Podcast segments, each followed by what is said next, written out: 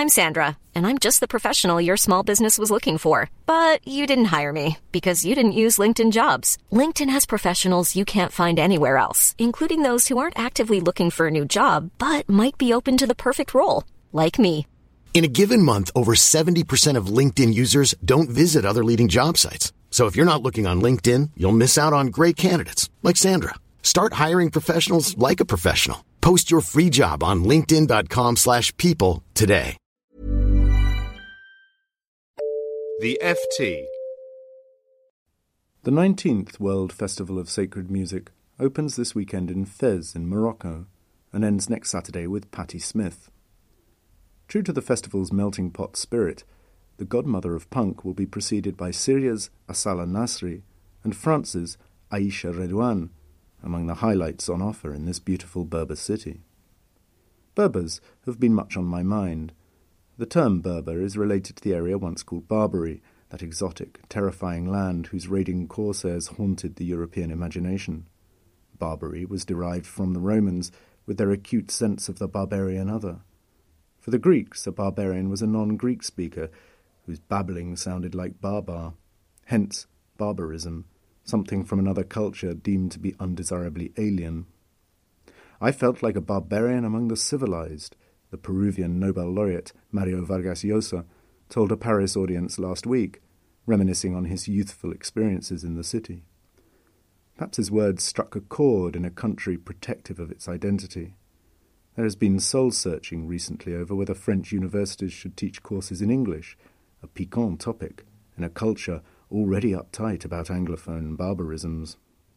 The thought of French academicians fretting over les skateboard and les snack bar has long tickled English speakers. Our own is an endearingly mongrel language, although if English really were a mongrel, it would be, I imagine, the colonial kind that crashes unnervingly into other people's picnics to bring back linguistic goodies. Next Thursday, Oxford University Press is bringing out a new edition of a famous compilation of such goodies, Hobson Jobson, the definitive glossary of British India. The term Hobson Jobson, meaning native festal excitement, originated from a mishearing of the lamentation Ya Hassan, Hussein at the Shia festival Muharram.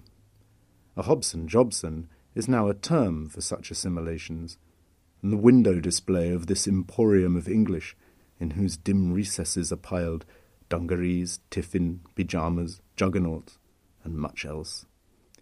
In her introduction, literary historian Kate Teltscher traces the fascination English language writers have had with Hobson Jobson since it was first compiled by Henry Yule and A.C. Burnell in 1886. An early admirer was Rudyard Kipling, whose own coinages found their way into the 1903 edition, through to Anthony Burgess, Tom Stoppard, and Salman Rushdie, who has long savoured, as he calls it, this linguistic kedgeree. But earlier generations didn't always have such warm feelings towards Hobson Jobsons. In the late 1700s, Teltscher informs me, Indian loanwords were seen as a linguistic equivalent to the corrupt practices of the nabobs, the officials of the East India Company. Such words, she says, were associated with greed, its users as parvenus. It's notable that this year's Fez Festival, in hosting the great flamenco artist Paco de Lucia and the Turkish Mevlevi Ensemble, amply represents the Strait of Gibraltar and Bosphorus. Where most Europeans would see such cultural interchange as positive, the same cannot be said, alas, for linguistic barbarisms. There are rising tensions between French and Flemish, and between Russian and Ukrainian speakers. In my neck of the woods, Barcelona, there is now real anxiety among many Catalan speakers that not only will Catalan be contaminated by Spanish, but possibly displaced by it altogether. A while ago, I was in rural Catalonia when the half British, half Spanish daughter of a friend pointed at a man abseiling high on a limestone ridge. Look at that man penjandoing, she said, an inventive term formed from penjar, the Catalan to hang, ando, the Spanish gerund form, and the English gerund ing, a terrific, one word specimen of what can only be called spattelish. Many Catalans laugh when I tell them about this coinage, but many don't.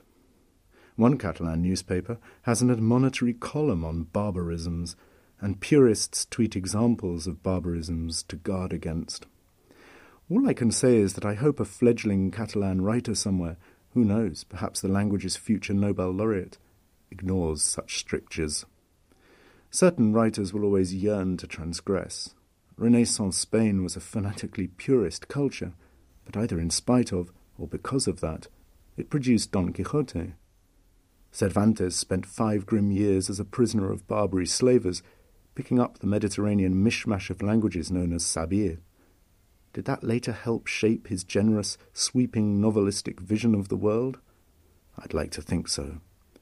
What is indisputable is the hybrid nature of flamenco, with its roots deep in the plangent music of Arabs and Berbers.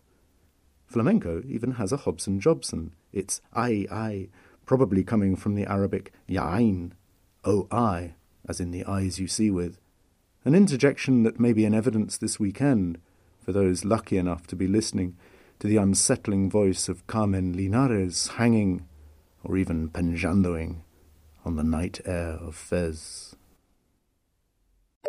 For more downloads, go to ft.com forward slash podcasts.